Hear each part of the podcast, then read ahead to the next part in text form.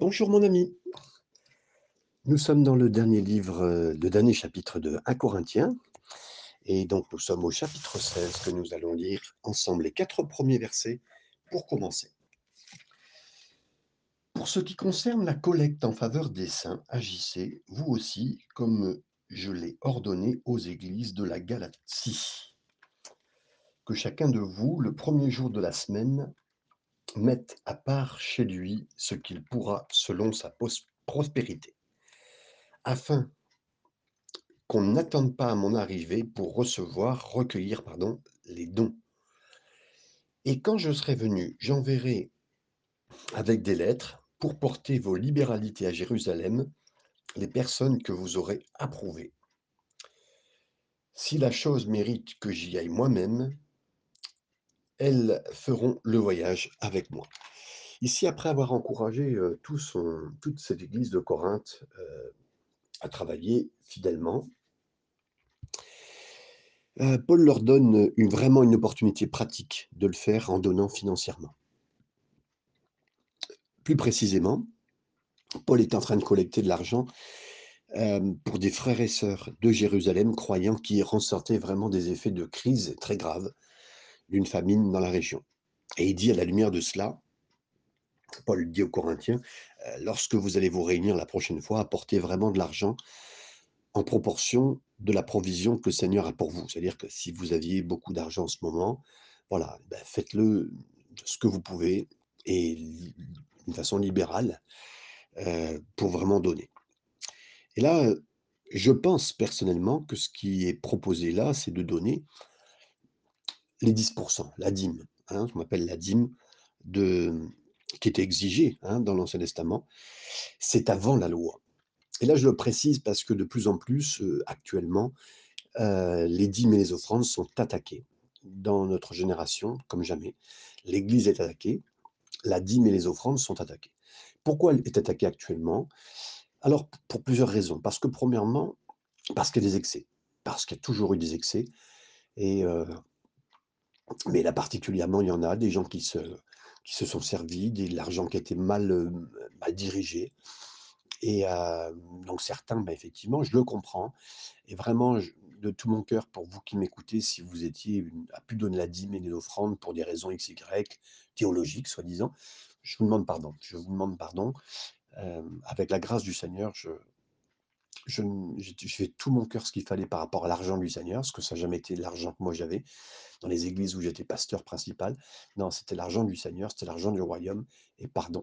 Mais voilà, je- je- j'ai tout fait de mon côté pour que jamais euh, cet argent aille euh, dans ma direction, euh, ou voilà, pour, pour des hommes. Non, non, c'est toujours été pour l'œuvre du Seigneur en général. Ça, c'est important. Mais j'ai toujours vu l'œuvre du royaume avec les finances et le Seigneur faire ce qu'il fallait. Et donc la dîme, elle était avant la loi.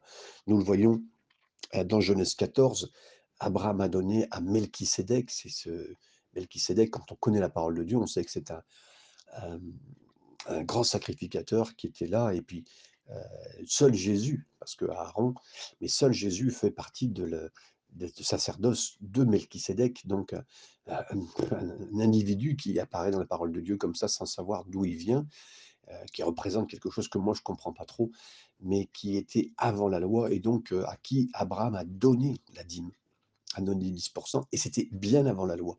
Ça, c'est important. Après, on retrouve ce principe dans le Nouveau Testament. Bien sûr, Jésus lui-même, il a dit, euh, euh, il a accusé les pharisiens de négliger des questions importantes, plus importantes que la justice et la miséricorde, mais il a dit qu'ils ne devaient pas laisser la dîme non payée, comme vous le voyez dans Matthieu 23, 23. Et puis en plus, euh, ce qui est un point important, euh, Dieu dira à la fin de la- de l'Ancien Testament, est-ce que on peut, un homme pourra vaut- vaut-il voler Dieu? Euh, Il dit, vous m'avez volé. En quoi t'avons-nous volé? La Bible dit, à ce moment-là, dans l'Ancien Testament, il dit dans les dîmes et les offrandes.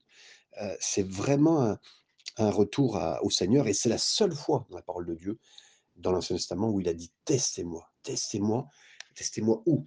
Testez-moi en me donnant vos dîmes et vos offrandes et vous verrez si moi je m'occupe pas de vous. C'est vraiment la seule fois où Dieu le dira dans la parole de Dieu, mais testez-moi. Euh, vous verrez ça dans Malachie chapitre 3, verset 11 euh, et le reste du texte. Donc, heu, oui, je crois vraiment qu'à ce moment-là, ici, Paul en parle bien clairement et d'ailleurs dans 2 Corinthiens, il en reparle encore.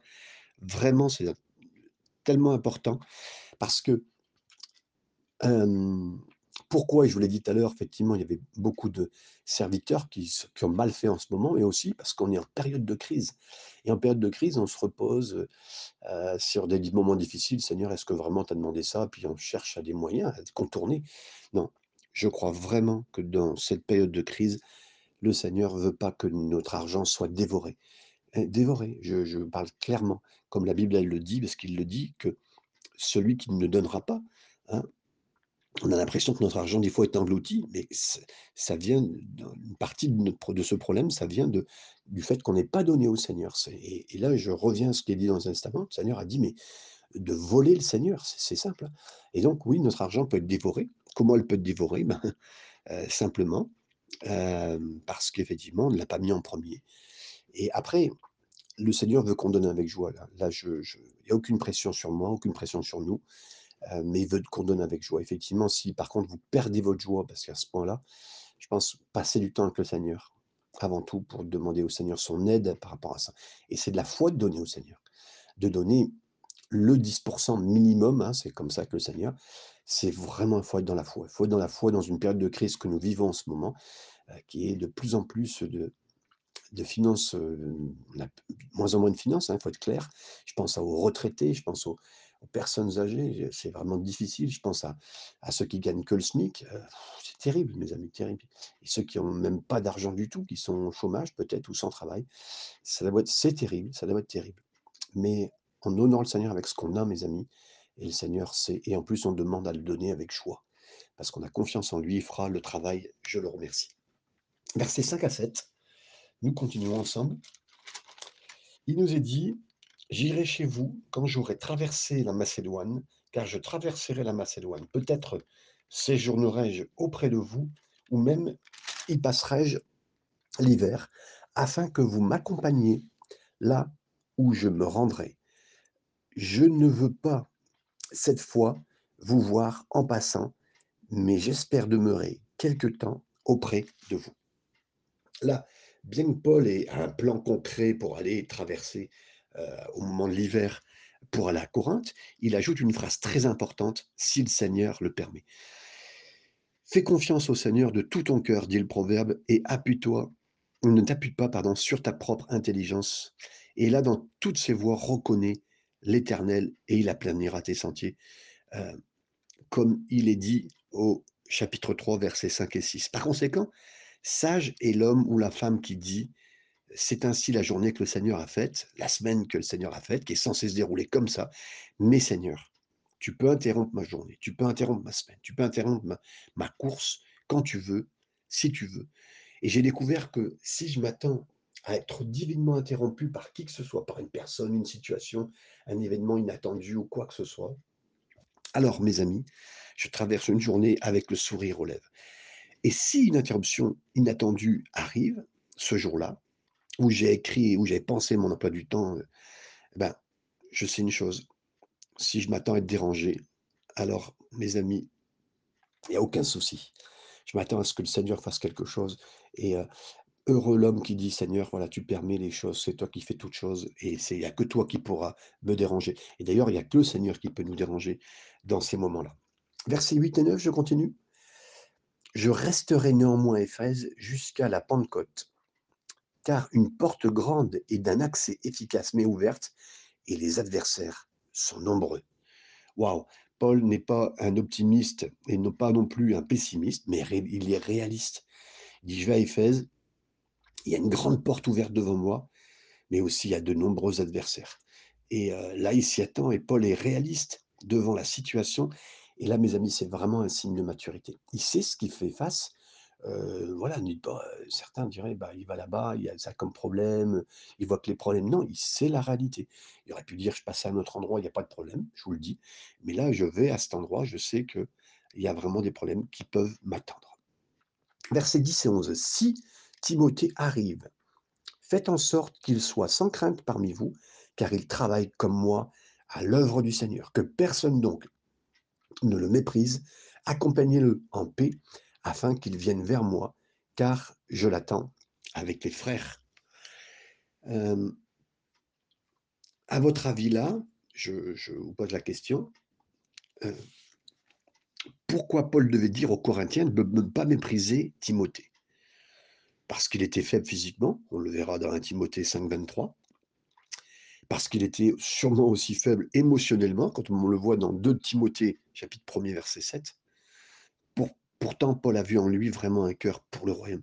Il a dit: «Laissez pas», il l'a dit à Timothée, hein: «Ne laisse pas tes dons dormir à cause de ta timidité, mais réveille les dons qui sont en toi», hein, comme on le voit dans 2 Timothée 1:6. Donc Timothée était vraiment à la hauteur du potentiel que Paul voyait en lui et c'est devenu un géant dans l'histoire de l'Église. Donc heu, là, il vraiment, il l'accompagnait et préparait le chemin pour eux. Et ça, j'aime vraiment comment il pouvait demander aux autres de bien préparer la façon dont il devait voir Timothée, là aussi. Il savait que certains pouvaient mal le voir, hem, «Méprise pas ta jeunesse», c'était important, mais aussi voilà et donc j'aime tellement comment il voit l'œuvre de Dieu en en général et comment il prépare même les choses avec les frères et les sœurs. Verset 12: «Pour ce qui est du frère Apollos, je l'ai beaucoup exhorté à se rendre chez vous avec les frères, mais ce n'était décidément pas sa volonté de le faire maintenant». Hem, il savait, Paul savait bien que Apollos avait vraiment, heu, un groupe à Corinthe de personnes qui étaient, heu, qu'il aimait beaucoup. Et puis, il était vraiment pressé que que qu'ils viennent à lui, qu'ils viennent là, mais ça a pas été du tout, pensée d'Apollos et ce qui est bien encore une fois, c'est que Paul ne voit pas Apollos comme un rival ou une compétition avec lui, sachant pourtant qu'il a de la place, heu, parmi les frères et sœurs, mais ça le gêne pas, ça le gêne pas et là encore une fois, c'est une preuve de maturité. Il est pas gêné dans l'œuvre de Dieu par un autre pasteur qui lui fait de l'ombre ou quoi que ce soit. Non, non mes amis, heu, il préfère redire aux frères et sœurs de Corinthe: «Soyez matures, soyez comme il faut, heu, pas de compétition entre nous, on ne cherche pas à élever plus, hein, c'est Jésus en premier et voilà et c'est tellement beau de voir un homme de Dieu comme cela. Début du verset 13: «Veillez», je vais pas aller plus loin. Veillez à quoi? Qu'est-ce qu'il de qu'est-ce qu'il devait veiller? Bah, il devait veiller une chose mes amis, 1 Pierre 5:8 nous dit: «Veillez parce qu'il y a il y a un lion rugissant qui qui vient pour attaquer le plus faible parmi nous». Et pas seulement veiller à ça, il y a aussi de veiller à ce que nous savons aussi, c'est que le lion de Juda, de la tribu de Juda, le lion de Juda, c'est Jésus qui va revenir bientôt. Ça, c'est notre perspective qui est balancée. Oui, il y a le diable qui peut nous attaquer, mais oui, il y a le Seigneur aussi qui peut revenir. Alors veillons particulièrement. C'est ce qu'il dit, veillez. Ensuite, il est marqué: «Demeurez ferme dans la foi». Alors, je regarde c'est quoi demeurer ferme dans la foi? Je regarde, mes amis, un grand arbre, heu, massif et je réalise qu'il est pas grand, heu, dès le départ. Un chêne, par exemple, ça vient d'abord d'une petite noix qui a refusé de de de céder dans le sens où elle a pas abandonné, il a pas abandonné cette petite noix, mais nous aussi, par la grâce de Dieu, on n'a pas cédé. On veut pas s'éloigner du Seigneur, on veut pas arrêter, on veut être cohérent avec notre temps d'adoration. Par exemple, on dit: «Seigneur, je veux t'adorer tous les jours comme vous faites» et je sais que vous êtes tellement sérieux en priant, en écoutant ce ces moments et de plus en plus, je vous le disais sur Spotify, étonné de voir des chiffres comme ça, des gens qui écoutent, heu, même à l'étranger et fidèles dans la prière. Vous savez, les gens qui réussissent dans n'importe quelle entreprise ont une seule chose en commun. Ils font partie de ceux des 1% qui n'abandonnent pas. Qui n'abandonnent pas quoi? Qui n'abandonnent pas ce qu'ils ont commencé et ce que ça soit un moment de vous avez quelque chose avec le Seigneur parmi les enfants. Le Seigneur vous l'a donné. Mes amis, n'abandonnez pas ce que le Seigneur vous a donné. Vous avez quelque chose de spécial pour faire et conduire l'adoration. N'abandonnez pas ce que le Seigneur vous a donné. Vous avez peut-être un ministère de prophète, c'est pas souvent qu'on en voit. N'abandonnez pas ce que Dieu vous a donné. Vous avez reçu de servir le Seigneur, n'abandonne pas. Père, je te glorifie, dira Jésus, et j'ai achevé l'œuvre que tu m'as donné de faire. Il l'a dit dans Jean 17, 4. Et achever l'œuvre du Seigneur accomplie, c'est une pensée qu'il avait dans son esprit. Et c'est quelque chose que Jésus a fait. Dieu vous a-t-il appelé à enseigner à- parmi les enfants? Faites-le. Il vous a demandé de conduire la louange? Faites-le. Il a demandé d'avoir des moments d'adoration le matin Faites-le. Et, faites-le fidèlement. Et lorsque vous allez le faire, je crois que le Seigneur veut que chacun de nous réussisse énormément dans les choses du royaume avec le fardeau qu'il a placé sur notre cœur. La seule question, c'est est-ce qu'on va abandonner Ou est-ce qu'on va continuer, on va tenir bon? C'est ce qu'il est en train de dire ici. Après, il dit: «Soyez des hommes». Vous vous rappelez? «Soyez des hommes». Heu, mes amis, c'est tellement important pour nous, les frères et sœurs, mais particulièrement les frères, soyez des hommes. On est appelé à vraiment à exercer notre notre cœur à vous savez, c'est important de de de relâcher, vraiment d'être, ces hommes et ces femmes que des hommes et des femmes attendent. Heu, qu'on qu'on soit, heu, de ceux qui prenons des décisions, qui soyons qui n'abandonnions pas, hein, comme on vient de voir ici, qu'on n'ait pas peur de de savoir qu'il y a un lion rugissant dehors, que que nous attendons le lion de Juda, comme on l'a lu, mais qu'on soit des hommes. C'est-à-dire qu'on agit avec force, on agit avec, heu, avec cœur, on va aller jusqu'au bout dans la vérité.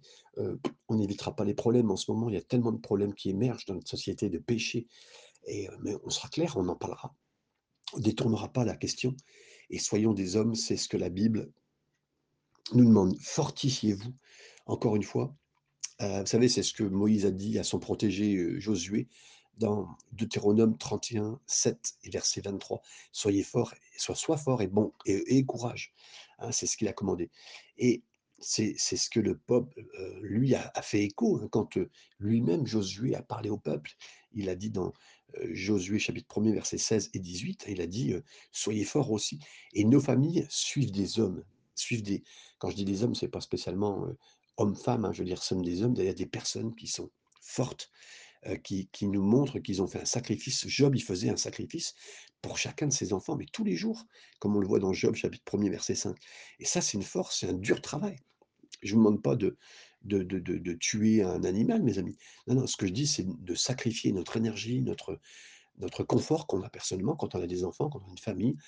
Heu, il y a des jours périlleux dans lesquels on est rentré et c'est pas une option. Il faut être fort pour le Seigneur. Verset 14, je continue: «Que tout ce que vous faites se fasse avec charité» et là, c'est le mot amour, avec amour. Il leur dit: «Veillez, heu, soyez forts, grandissez, hem, restez forts dedans», mais alors là, il y a un truc qu'il dit: «Faites tout ça». C'est bien, je vous ai dit de faire tout ça avec force, avec, heu, de veiller, tout ça, c'est bien, c'est bien, mais faites tout ça avec amour. Mes amis, s'il y a pas d'amour, s'il y a pas d'amour dans l'église, s'il y a pas d'amour dans nos familles, s'il y a pas l'amour du Seigneur et je je je j'ai été sec à des moments de ma vie, je je le regrette, mais là, je vois Paul et je comprends son cœur et je lui dis: «Seigneur, viens nous aider, que nous ayons toutes choses, que nous fassions toutes choses avec amour, jour par jour» et si vous manquez d'amour, si vous sentez de l'amour manquant pour une situation, pour un problème dans lequel vous êtes en ce moment, si vous sentez que votre cœur demandez de l'amour. Dans votre travail, on a tellement besoin d'amour. Merci Seigneur, donne-moi de l'amour. Renouvelle l'amour, Seigneur. Et l'amour vient du ciel, mes amis. Même si dans votre couple, vous manquez d'amour, mais demandez l'amour. Mes amis, l'amour, c'est surnaturel. Je ne serais pas inquiet que vous disiez que bah, vous sentiez que vous n'avez plus d'amour. Je ne serais pas inquiet parce que l'amour, ça vient de Dieu. C'est Dieu qui est amour. C'est pas Dieu est l'amour. C'est Dieu qui est amour. C'est tout l'amour, lui. Il n'y a pas une partie de l'amour. C'est l'amour, c'est lui. Donc c'est lui qui peut nous donner tout ça. Et donc c'est surnaturel. Et si j'en ai plus, c'est que j'ai tout donné et qu'il y a un moment, bah, il faut que je sois renouvelé. Il n'y a qu'à lui. Donc je vais le faire avec amour. C'est vers lui que je vais chercher. Versets 15 et 16, je continue. Encore une recommandation que je vous adresse, frères. Vous savez que la famille de Stéphanas est les prémices de l'Achaïe et qu'elle est dévouée au service des saints. Ayez, vous aussi, de la déférence pour de tels hommes et pour tous ceux qui travaillent à la même œuvre. Il semblerait que cette famille Stéphanas ait été les premiers convertis dans la région. Et euh, Paul dit, vraiment, cette famille, elle est, super. Cette famille, ils ont vraiment eu un ministère parmi les croyants. Et euh, merci Seigneur parce qu'ils ont attiré, euh, ils ont attiré les gens avec leur façon de faire. Et Paul est même resté surpris de, de ces gens, de l'implication. C'était vraiment une passion, leur passion à eux, de servir le Seigneur. C'était ça. Oh, C'est magnifique, mes amis, quand on voit un homme, une femme, un couple servir le Seigneur. Pour leurs enfants, leurs enfants voient ça. Bien sûr qu'il y a plein d'erreurs. Bien sûr, et moi, c'est en tant que père, on parle, euh, il y a eu des erreurs de ma part. Il y a eu des absences de ma part, je, le sais. Dieu voit mon cœur, Dieu voit mon cœur. Dieu voit moi aussi ma, ma demande de pardon que j'ai faite à, mes enfants, quand même, pour mes absences. Euh, et tout ça, c'est très important. Mais Dieu voit mon cœur et voit ma passion. Et ces gens-là, ont eu leur passion. Bien sûr que Dieu saura Pour les gens passionnés, bah, Dieu saura équilibrer. Dieu saura aussi, à ce qu'ils demandent pardon, Dieu, sa- Dieu saura faire aussi ce qu'il faut pour leurs enfants, pour qu'ils sachent faire la différence. Et c'est ça. Et donc, en voyageant avec euh, cet homme et cette femme, euh, Stéphanas, ce famille, ce couple, bah, les enfants, ils ont su faire la différence et leur spiritualité était vraie et regardez. Et donc nous aussi, on veut être pareil, que ce soit l'église de Corinthe, comme euh, une famille, nous voyons des gens impliqués comme ils le sont. Versets 17 à 19, je me réjouis de la présence de Stéphanas, de Fortunatus et de d'Achaïcus. Ils ont su- suppléé à votre absence, car ils ont tranquillisé mon esprit et le vôtre. Sachez donc apprécier de tels hommes. Verset 19. Les églises d'Achaïe vous saluent. Aquilas et Priscille, avec l'église qui est dans leur maison, vous saluent beaucoup dans le Seigneur. Euh, quand Paul est venu pour la première fois à Corinthe, il a logé chez des, frères et sœurs qui étaient des faiseurs de tentes, Aquilas et sa femme, Priscille. Non seulement Aquilas et Priscille sont devenus croyants, mais ils sont devenus si forts dans la foi que lorsque Paul est à Éphèse, il a laissé Aquilas et Priscille prendre en charge l'Église. Et ça, vous verrez ça dans Acte 18. Après avoir exercé leur ministère à Éphèse, Aquilas et Priscille ont rejoint Paul à Rome, où une église s'est réunie dans leur maison. Romains 16, 5. Et ils sont retournés à Éphèse pour aider Timothée, qui deviendrait le, le pasteur de d'Éphèse. Et Aquilas et Priscille formaient un couple vraiment qui était en mouvement, qui était flexible, qui était déterminé à servir le Seigneur de toutes les manières, de toutes les possibilités. Vraiment un merveilleux modèle pour vous et pour moi. Verset 20. Nous continuons. Tous les frères vous saluent. Saluez-vous les uns les autres par un saint baiser. Vraiment, là aussi, c'est tellement important. Moi, ma famille, c'est la famille de Dieu. C'est la famille de l'Église. Quand je vois les frères et sœurs, alors il y a des gens, ben, je vous embrasse pas, il y a ceci, il y a cela. D'accord, ok. Mais si les gens disent embrasser, moi je vais embrasser. C'est ma famille, mes amis. J'aime tellement aux États-Unis cette façon de faire un hug. Euh, je crois vraiment aussi, on peut se faire la bise. Euh, c'est ma famille, c'est notre famille. Nous sommes frères et sœurs, mes amis. Et, là, il le dit, il le reprécise parce qu'on a besoin de se repréciser. Mais mes amis, c'est notre église, c'est notre famille. Et, vraiment, n'hésitons pas. Les gens seront surpris de voir qu'on est de l'amour entre nous, qu'on s'aime, qu'on se salue. Vraiment, moi, je suis super content de revoir des frères et sœurs depuis des années. Et quand on les revoit, mais waouh, c'est génial. Et même, il y a peut-être de la retenue, pas grave. Mais que le Seigneur nous en donne moins de retenue mais qu'on aime les frères et sœurs et qu'on soit tellement heureux. Et je pense à tous les frères et sœurs que j'ai connus dans différents endroits. Vous êtes, vous êtes formidables. Si vous entendez un jour écouter mes messages, je vous salue et vous, vous, sa- vous savez que je vous aime. Et que vous seriez de, euh, des églises de, de Saint-Denis, de Montargis, l'église de Joigny, euh, l'église de Mantes-la-Jolie, euh, l'église de Fréjus, l'église de Saint-Raphaël et, l'église de Brignoles, ou partout où je suis passé, mes amis, à Trèves aussi, en Allemagne, en tant que pasteur. Soyez bénis, je, vous aime, les amis. Si je vous voyais maintenant à cet instant, ou des églises où je suis passé simplement, ou des jeunes que j'ai connus, soyez bénis. Je suis tellement content de vous revoir euh, à chaque fois. Euh, on lisait ça, je vous salue. Aussi, il le dit dans le verset 21, je vous salue, moi, Paul, de ma propre main. Il dit oui, parce qu'en fait, je pense que Paul avait un secrétaire qui notait Heu, il notait à ce moment-là, il dit: «C'est moi qui me note de propre main» et je pense que le problème de ses yeux, les les blessures qu'il a eues, et quand il parle de je pense à Lystre quand il a été, heu, lapidé et heu, Dieu l'a gardé et cet homme a été gardé du Seigneur. Verset 22, nous aurons bientôt fini. «Si quelqu'un n'aime pas le Seigneur Jésus-Christ, qu'il soit anathème». Donc là, ça peut paraître étonnant. Le mot anathème, ça signifie, maudit, hein, qui signifie maudit et en même temps, le mot Maranatha, hein, parce que, heu, et c'est ce qui est juste marqué après, que je n'ai pas cité, mais si quelqu'un ne heu, si quelqu'un n'aime pas le Seigneur Jésus-Christ, qu'il soit anathème, Maranatha. Donc il dit, heu, anathème, ça veut dire donc, maudit et le mot Maranatha veut dire Seigneur viens. Donc en fait, il dit: «Celui qui n'aime pas Jésus, qu'il soit anathème». Est-ce que c'est un mot dur? Je pense pas.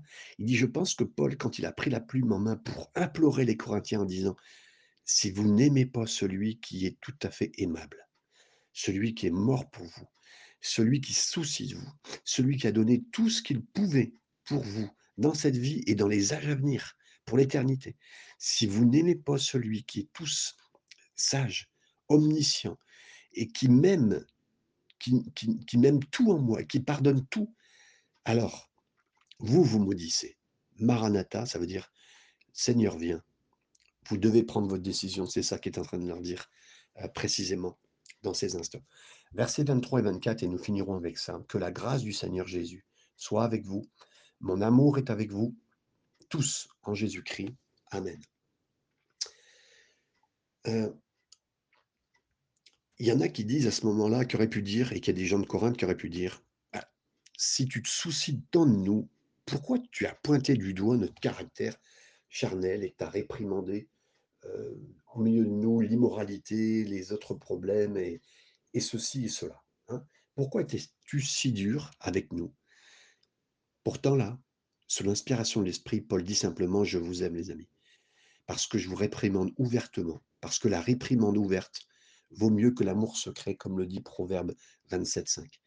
Les réprimandes et les exhortations qui nous parviennent doivent être accueillies comme des amis. C'est beaucoup plus confortable pour moi d'ignorer une situation, un problème épineux, difficile. Mais c'est pas de l'amour. L'amour dit je ne me soucie plus de votre bien-être que de ce que vous pensez de moi. Si, si vous pensez que je suis pas un gentil gars, c'est pas grave. Si, si, si ce que je dis vous pousse à aimer et à faire de bonnes œuvres, à réfléchir à ce que vous faites et peut-être à vous repentir de, de, de la direction dans laquelle vous vous dirigiez, alors, fidèles, la Bible dit, sont les blessures d'un ami.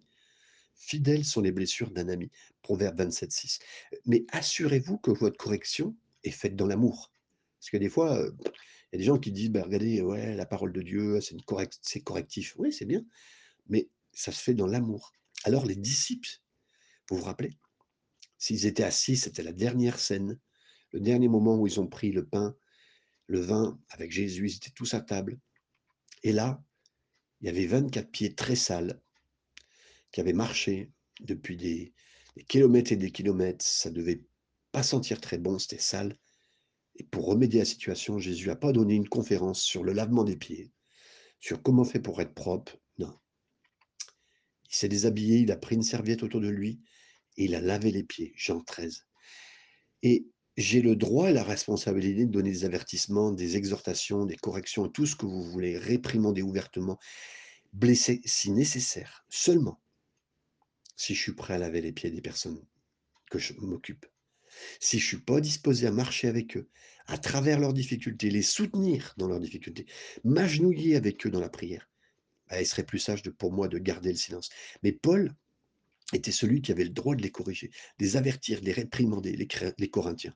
Pourquoi? Parce qu'il travaillait de ses mains.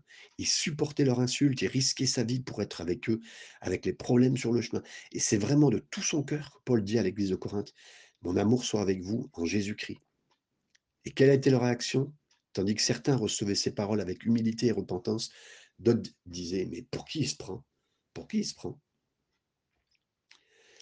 Mes amis, c'est pour ça que dans la suite des choses, Paul a été prompt à composer un second chapitre qui est pour moi euh, quelque chose encore de plus personnel qu'il a écrit. Mais que Dieu vous bénisse dans tout ce passage et que Dieu vous donne le cœur d'un serviteur qui a beaucoup d'amour pour tous les gens qui l'entourent. Au nom de Jésus, Seigneur, je prie pour chaque personne qui a écouté ce, ce livre de Corinthiens qui nous donne plus de belles vues de toi, de ton œuvre et de toutes choses. Merci Seigneur. Et je prie que ta parole aille loin dans les cœurs au nom de Jésus. Amen et Amen.